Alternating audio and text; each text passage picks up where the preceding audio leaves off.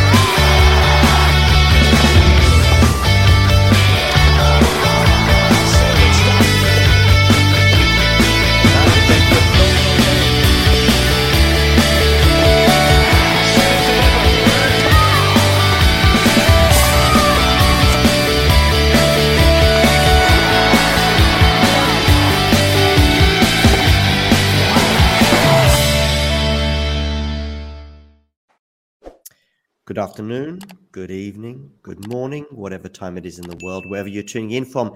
These are some special episodes as we build up to Christmas, but also, of course, the new season. Uh, it feels as though the last one has barely finished. Um, but we are here to reflect on 2023 and some of the matches of the year.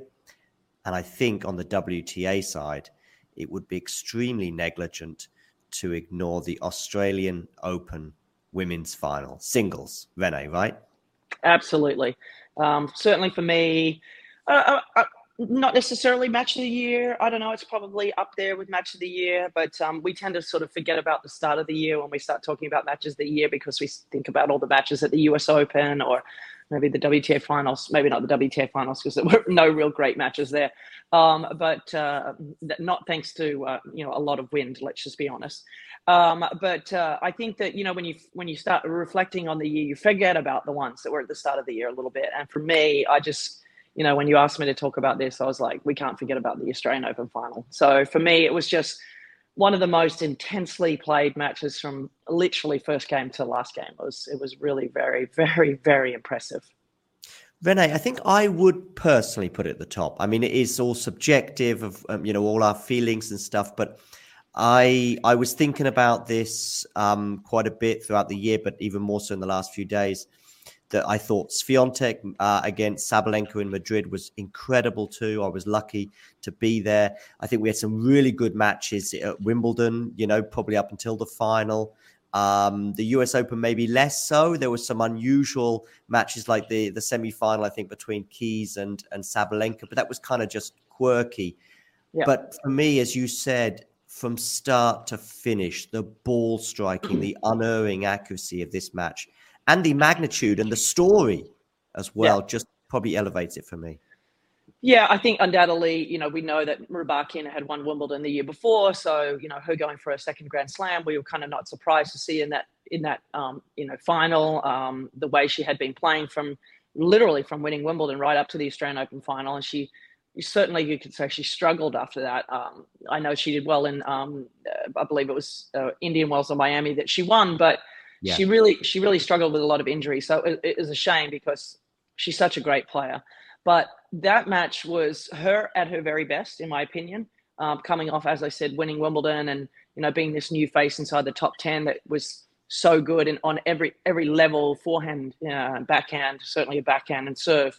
Um, and so, you know, when when you're sitting there doing commentary, for example, or doing for me courtside commentary, I'm always so interested in who I get to commentate, right? And so you kind of sort of, I mean, this is better maybe an uh, inside baseball kind of comments, but you do root for certain people to get better matches. You know what I mean? Like I sort yeah, of, of I'm always rooting for maybe the the sort of defender slash counter puncher against a big hitter. Like uh, you know, back in the day, you would have a, a Sabalenka Wozniacki, or you know, even even you know back, back way back in my day, like uh, Monica Seles against Arantxa Sanchez or Steffi against Arantxa Sanchez. So you want that sort of matchup. You know, I love to see that type of um, Halep versus a big hitter, Wozniacki. So I was a little bit bummed, and I, I can't remember who was in the semis. So I would have to rack my, my mind. Adam Linette was one of the semis. Oh, Linette, yeah. The semi was uh, Rybakina against Azarenka, maybe. Okay, yeah. So I was kind of sort of hoping Azarenka, Sabalenka, or that type of a matchup, just because you know Azarenka doesn't make a lot of errors, and so you want that sort of matchup because you want to you want to have sort of long rallies, if anything. Mm-hmm. So when these two were drawn up against each other, I, uh, to be honest with you, I thought this is going to be a terrible final. We're not going to have any rallies. This is just going to be bang bang tennis. It's just going to be boring in a lot of ways. And it was the absolute opposite of what I expected, which was such a delight for me. You know, sitting there courtside and the palpable pressure on both players, and certainly on Sabalenka being in her first final. You know, you know, going up for her first, you know, possibility of a Grand Slam so you know, and I think the underlying people, you know, in the in the industry anyway, were sort of pulling for her to get a, a Grand Slam because she's very deserved of it. Um, but and the story of her father passing away not that long ago, and so there was a lot of things, you know. Mm. Hence the reason when she won the match, she you know walked to her player's box, but first kissed up to the sky. That was to her dad, you know. So so we all sort of knew the story. Um, but the tennis in it you know itself was just outstanding. You could not leave a ball short in the court, or it was just toast. Um, and you know that's usually you get a spat of. I was thinking we would get a spat of unforced errors, and this would kind of be a little bit of a one and done. You know, serve plus one and big returns, but they were they were both hitting the absolute you know daylights out of the ball and hitting it in a lot in this match. So, oh, wow. so it was just incredibly um, accurate, big hitting, and that is just something that you don't see all the time. And from not like I said, it was from the first game until the very last game that the standard of tennis was just unbelievable. Even the match point, if you go back to the match point, just an unbelievable serve. You know, when we're sitting there all watching it, and I was sitting next to Casey Dellacqua and um, you know all the other sideline reporters. You know, we're all sitting in a row. Barbara Schett, um, uh, as I said, Casey Dellacqua. Um, and uh, Laura Robson. So there was four of us sitting there, and we are all pulling at that point for Sabalenka to win because we did want her to win, and she'd had a couple match points, and we're like, oh my god, is she going to choke this away? So we were real. All of us were sort of sitting there, saying, I'm so nervous for her, you know, because we did, really did want her to win in the end. Um, not, nothing against Rybakina. She just she'd already won a slam, and you sort of, as a competitor, you want to see someone have that joy, right? Um, and so we're all sitting there like, is she going to win this? Is she going to serve it out now? And you know, she hit that unbelievable serve down the tee, and you thought, oh, that's it, right? No, it came back. I mean, it was such an amazing return, and it was about a foot within a foot of the baseline. This is match point. Um, and you know, and and Sabalenka's ability to get that ball back in and of itself was unreal, and produces a beautiful. I think it was a backhand. So you know, uh, and then you know, eventually the, the error was made from Rybakina. But like the standard of the hitting was just probably the best match I've seen. Um, and may even say ever. which is a big statement. It is big statement, but there, as you say, big hitting from both players. Um, I went in. I went into the tournament predicting um, a a title for Sabalenka. I thought she. And you know what? Let's have Aryna Sabalenka as this year's Australian Open champion. I thought she'd, you know, nip and tuck between her and a couple of other players, but from the US Open all the way through to January, I think she picked up a title in Adelaide just before the tournament. And uh, throughout that period, I thought she was arguably the best player on the tour. Uh, but all that confidence for me drained um, on the day of the final and I started to have the doubts, and I started to think about Sabalenka and some of the doubts that she might be having, and so on and so forth. and in fact, I sort of, I mean, I, I didn't back down on my prediction, but I, I did have my doubts. Did, did you, do you know where I'm coming from with that? Yeah, of course. Um, listen, some, you know, the hardest thing to do is something you've never done before, right? And so Sabalenka had never won a Grand Slam. This was a, you know, a player that she was going up against who who can arguably hit her off the court, which is very rare. Um, and and the fact that um, had won Wimbledon so I wouldn't say convincingly. It was in three sets over Ons and it wasn't you know pretty, but you know you could arguably say that she, her her personality and her calmness is probably going to win this match because she's won a Grand Slam before, and as I said, she can match the serving power and the the returning power of Sabalenka. So you would have been okay with the doubts going into the match, just knowing obviously what Rybakina was capable of, and not afraid of the big stage. Let's face it. So yes, you could arguably say that all the things that could go wrong with Sabalenka probably would. Um, and I'm sure you probably started to feel a little bit more, even more nervous in the first game when she double folded two of her first, I think, three serves. So, yeah. um, but you know, the great thing about her in that moment, and I'll never forget this, was sitting there, as I said, I was courtside, was she started laughing when she hit, I believe, the second double fault. And I think she hit a fault on the first serve and sort of smiled at her group, like, oh shit, this is not the way we want to start this match. you know? and you're sort of sitting there going, oh my God, if the yips come back here, this is not going to be pretty. Um, and you know what? She dug herself out of that. I think the first game, in so many ways, was indicative really of Sabalenka um, and why she won the tournament in the end and that match. Because she started as badly as she possibly could have um, with the double fault, and then she went ace, and I think double folded again, and you're just like, what, what Sabalenka, what box of chocolates are we going to get on this serve today? And so I think her hitting out of that first game, serving well, going after her ground strokes, and winning that first game was absolutely pivotal for the rest of the match for her. Because I think she could say, if I can get through that game, where she's without question at her most nervous, as anybody is in the first game serving, and obviously, with the debacle of the couple of double faults that she threw in there at the beginning, you thought if she was going to mentally break down and, and the serve would go off and she wouldn't handle the pressure, that game indicated, I think, to her that she could fight through those nerves, fight through the technical difficulties, win the game, and then get going again. And I think that was one of the most impressive things that I've seen because we all know, look, having six matches under your belt certainly helps. But, um, you know, we've seen a lot of people get to the final and absolutely freeze and not mm. play well. And so for me, the way she dug herself out of that first game was really indicative of the entire match. Yeah, um, but actually, that's something that she had to do throughout the match in so many respects, whether it be um, that first game, whether it be the setback of lose, losing the first set and then being, I think, a couple of break points down or facing a couple of break points at the beginning of the second. And then, of course, as you mentioned as well, trying to serve it out as she did so on her fourth match point.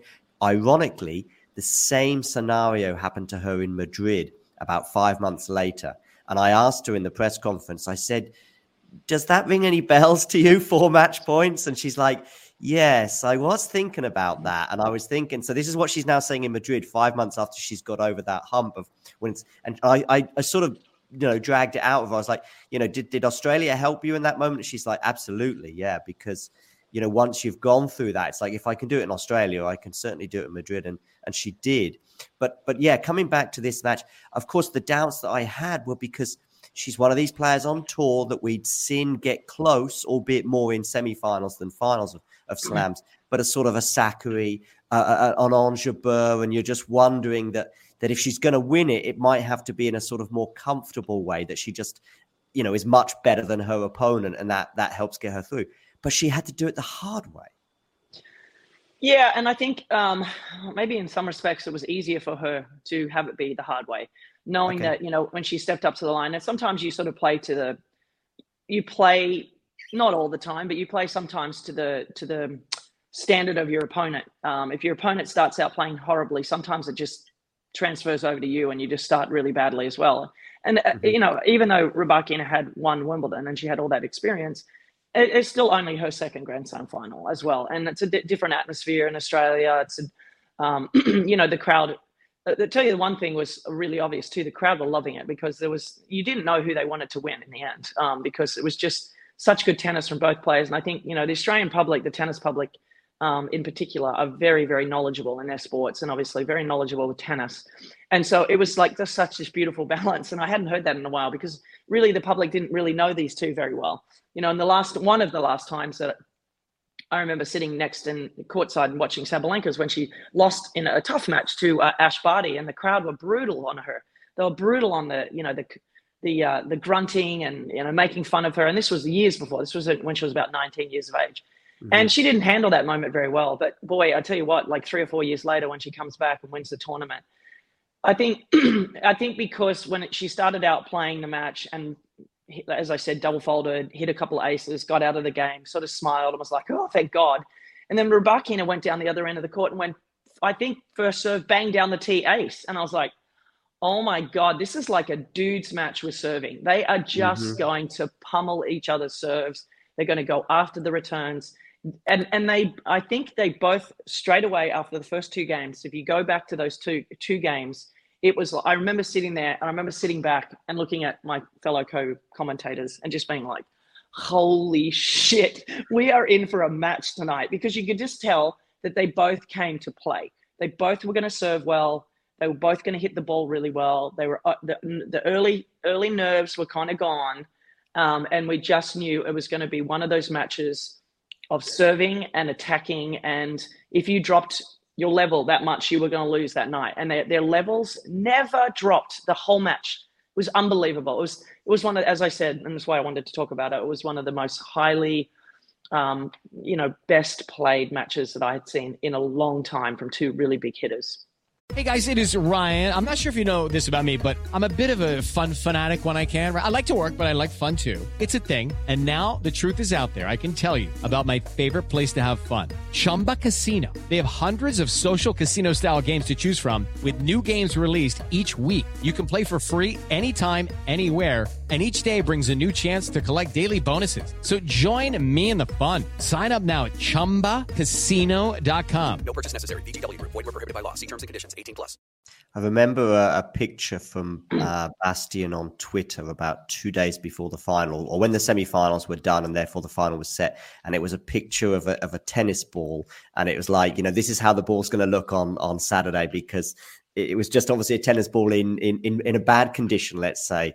And uh, I remember thinking, yeah, that- but of course, as you said, Rennae, I hadn't really thought about this. Of course, it can go one of two ways. You can have one person, particularly, uh, you know, perhaps Sabalenka crumbles under the pressure, but you can also have a, a sort of a matchup that doesn't quite produce the fireworks that we we hope or, or or whatever. Because, as you say, often contrasts help a tennis match so much. But in the end, it did deliver, and it delivered for all the reasons that we we'd said before the final as well. Though, uh, to be fair, we're back. Sabalenka had had a I, I don't want to give any disrespect to any of her opponents, but certainly in terms of ranking, it had a softer run. I think she had a key match against maybe Bencic en route, but that was kind of the only one that stood out as a tricky one. I mean, Magda Linette, uh, uh, you know, is a, again is a lower ranked player that to play in a Grand Slam semi-final not so bad.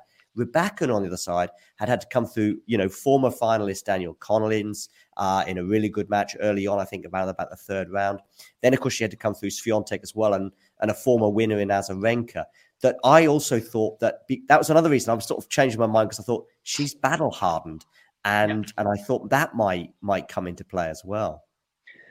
Yeah, you could you could uh, uh, you know say that, but every time I say that, it doesn't work out. I mean, I think about two people in general that you know that happened to. Um, you could there's a list of players that you could say that about, but I think about like Sam Stosur when she lost to Schiavone in the finals of the French back in 2009, uh, 2010, I mean, she beat everybody in that tournament. She beat ha- she beat you know Henin, who was uh, you know three time champion at the French. She beat Serena. She beat um, Jankovic. Like she beat everybody in that tournament, and then lost to somebody that she I don't think had ever lost to or never lost to again in the finals against Schiavone mm-hmm. because that's just the way it happens. You know, and I think about Leylah Fernandez at the U.S. Open who beat everybody to get to the finals there, and then lost to Emma Raducanu, who arguably you could say hadn't really beaten beaten you know the players and caliber of players that um, that Leylah had beaten, but she had gone through quali, so that kind of counts. But um, but you know, I think sometimes you do get to the final, you are battle tested, but the other person might be a bit fresher and might feel really comfortable and really good because they have smashed everybody that they've played going into the final. So I don't think it matters in some ways. In some ways, like I can just remember, like you know, if I've beaten a lot of really good teams to get to a final of a Grand Slam, I'm not thinking about who I've beaten. I'm, I'm not thinking about how well I've played to get there. I'm just thinking all I care about is wanting to win the final. And so it doesn't really matter who you beat getting into a going to going into a final. It's just how you feel in that final. Um, and it's how you feel about your tennis. And I would say that Sabalenka probably having won Adelaide as well. Yeah. yeah. So I mean, when you've won Adelaide and now you're in the finals of the Australian Open, you feel really good about your tennis. And for someone who hits the ball big and you know needs her serve working, which it clearly was, everything else is just going to fit into place. And her forehand was great as well, which is usually her shot that goes off. I think she had improved her technique on her forehand. And so the little things that could go off under pressure were not going off under pressure. There was no, there was never a crack in the armor. Like even when we were thinking she's going to double fault here, and she didn't. And it was just like, oh, she's got it today, you know. Um, and the same thing. She's got it today. So that's why we knew early on. I remember sitting back, really honestly, like I think even two one in the or one all in the first set, just going, oh, this is going to be really good. And I, I, I can be honest in saying I never thought I could say that about those two playing each the, other. The atmosphere in the stadium. I mean, obviously, you know, didn't have an Aussie like the year before with with Ash Barty and uh, you know maybe a legend of the game such as a Serena or, or, or a Venus in, in the final to pull for. Did did you did you get a sense that that because Sabalenka hadn't won a, a slam at that point that she did have a bit more support, or or because maybe the match was going one way or the other that, that the crowd will often pull for the sort of person who's behind? Yeah, I think this is one of the matches where I really think that they weren't pulling for either player. They were really just the crowd was so evenly balanced and comparative, obviously, to the year before with Ash and Danielle Collins, where it was like Danielle Collins would play a great point, hit a winner. It was like crickets. and yeah. Ash would Ash would win a point. It'd be like I've never heard the stadium ever so loud in my life. So I think it was nice to hear that real balance. It was really truly a balance. Like the crowd were, you know, excited about, you know, pulling for whoever lost the first set. Clearly, they wanted three sets. And then in the third set, they were just pulling for great tennis.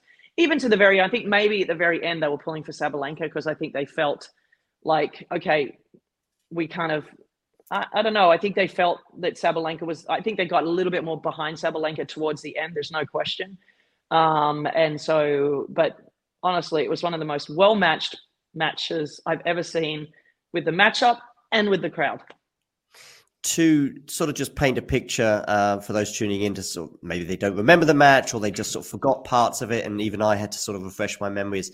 We did have those two first service games that you you highlighted from both players, where Sabi was Sabalenka was a bit nervy, maybe with a with a double fault in the opener, but then she settled and, and held serve, and then Rybakina holds. But actually, it's Rybakina who draws first blood with um, by breaking Sabalenka, and Sabalenka was up 40 love on her serve, which makes it probably even more painful.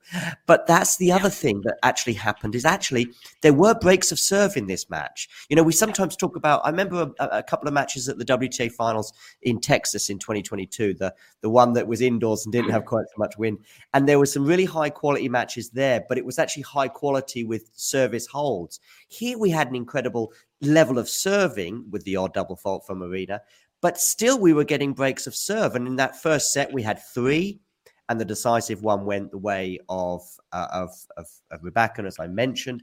Sabalenka then has to hold serve in a sticky scenario at the beginning of the second set, so 15 40.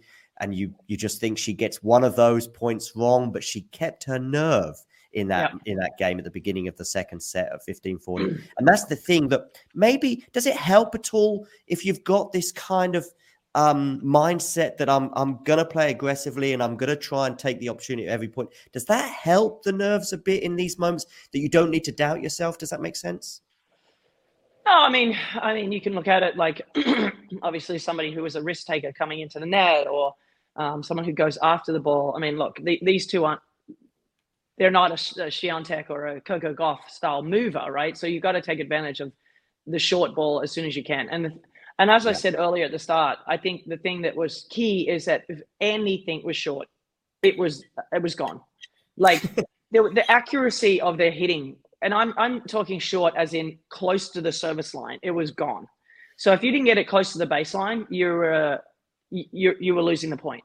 And there was no errors, you know. And sometimes when you play against big hitters like that, they do make a lot of errors. They'll make one here, they'll make one there, and but not in this final. They were just both so accurate with their shot making and hitting. They were hitting like this close to the line every single time. So if you didn't hit it really well, you were losing the point. And there was a very rare time where it was an average point or an average shot that was not punished.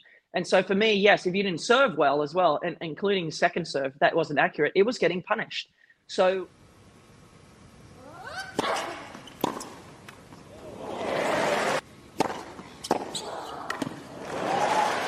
So, you know, sometimes it's just like, oh my God, that serve was so bad. It should have been killed. But they weren't bad yeah. serves either. And that, but they were still getting crushed because they were the shortest shot that they were going to see in the rally.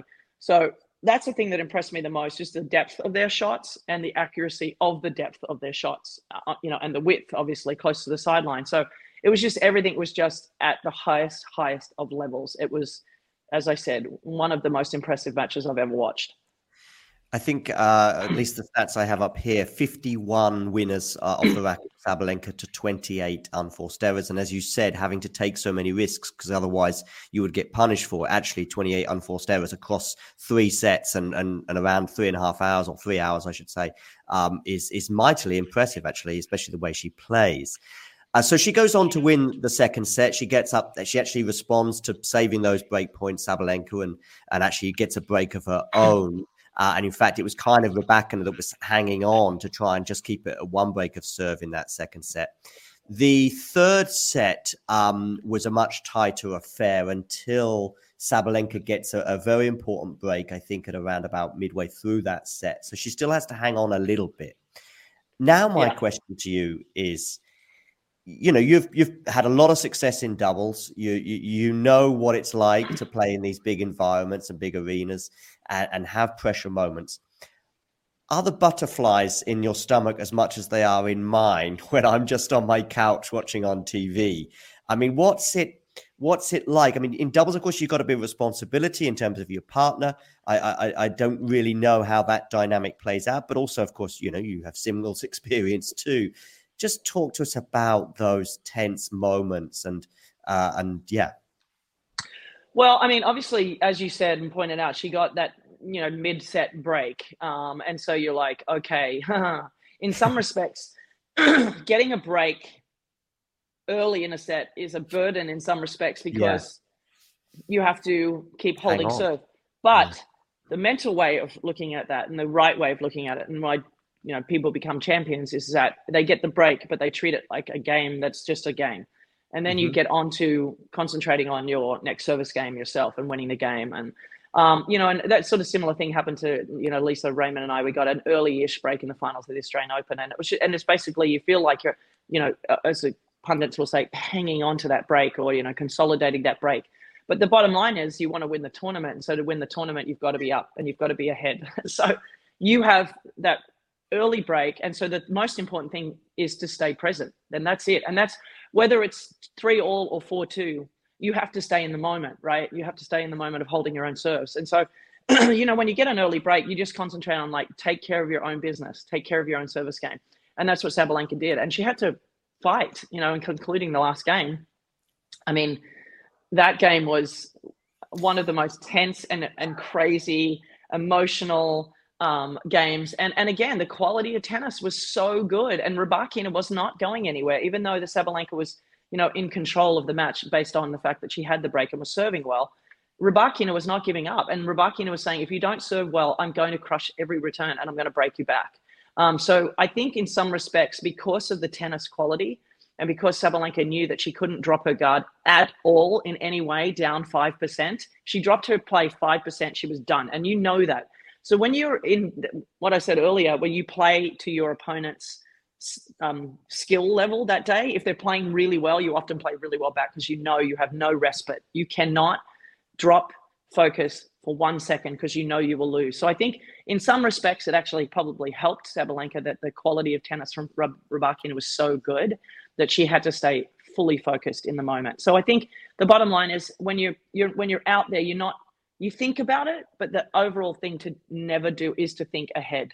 You have to stay in the in the present, and I think that Sabalenka did that really, really well, um, considering she got that break early-ish in the in the set. But she was just fantastic holding on to her own serve, and the last game was indicative, really, of of the match.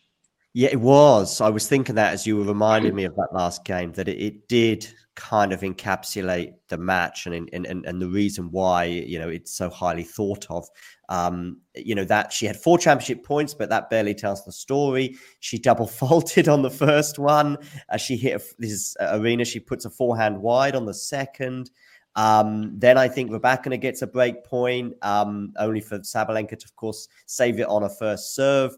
Um, and then finally on the fourth one, as I said, that she did get it after uh, Rybakina goes long, and I think she falls to the ground as we see so often. But this felt like a uh, an even more significant moment just because of of of what we'd seen with Aryna and uh, now we're going to now we sort of take a broader look at it in a way of what we'd seen. If you remember, I think it was well, I'm sure you remember the previous year, all the way up until uh, her match with Kai Kanepi, it was for me. Although I think Aryna would say that she was actually coming through those uh, service yips by then. But I remember that third round against Kai Kanepi where she was on the ropes, and I think she had to save a couple of match points in that third round.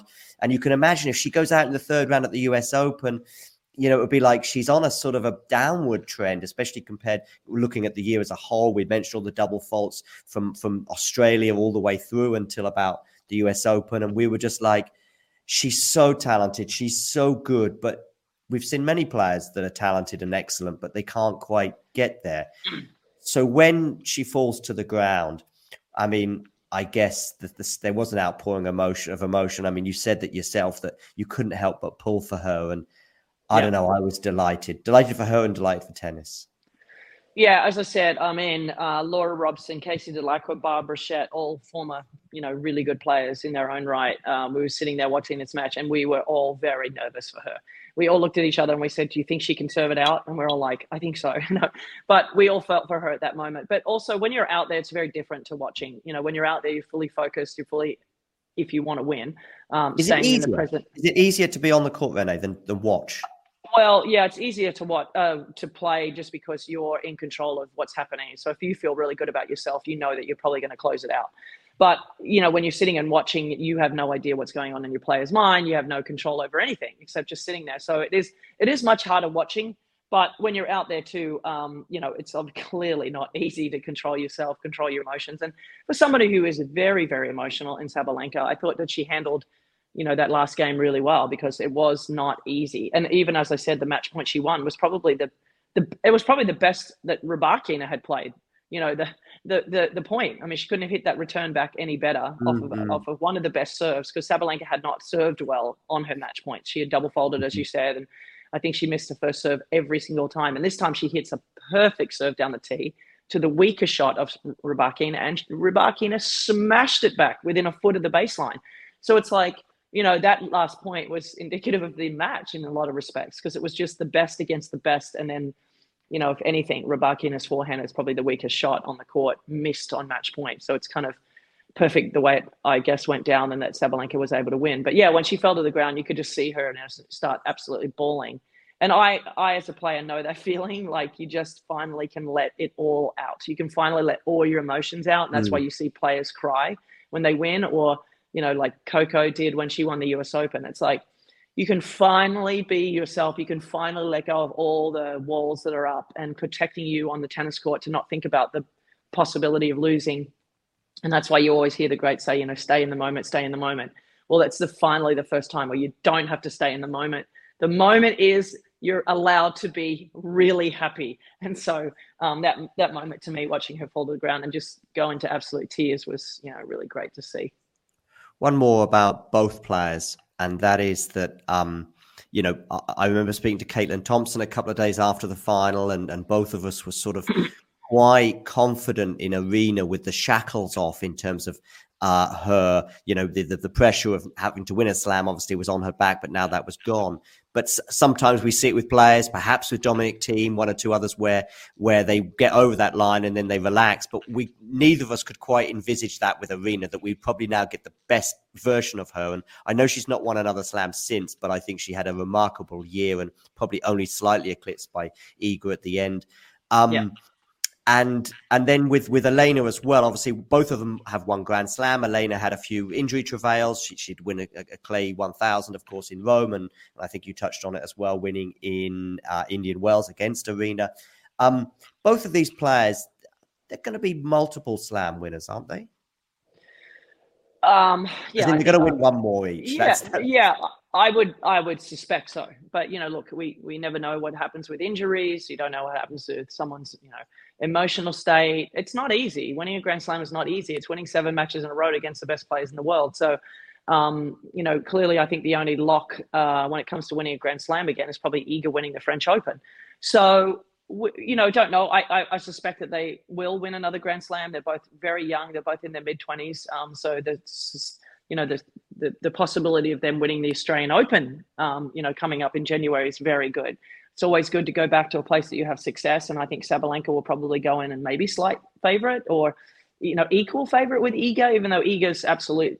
Iga's my favorite to win the tournament, but she's also never made the finals of the Australian Open. The court can play quite quick. It'll depend on the, you know, the speed of the court. Um, but you know, a, a, a Sabalenka or a Rybakina at their very best always gives trouble to Iga because of the fast court and the, the ball striking. But I think Iga also learned a tremendous amount about herself this year um, too, with the disappointments and up and down. And um, I think she's probably going to be the player to beat um, in 2024 again. Um, but having said that, look, I wouldn't be, I absolutely not would not be surprised to see Sabalenka and Rybakina being in a final again in Australia. Rennae, uh, big thanks. Um, and uh, don't forget to hit the like button and subscribe and all that jazz. Check out uh, Rennae both on social media, but also on her podcast. Uh, the name of your podcast, Rennae? It's really easy. The Rennae Stubbs Tennis Podcast. There we go. Wonderful. Uh, thanks, Rennae.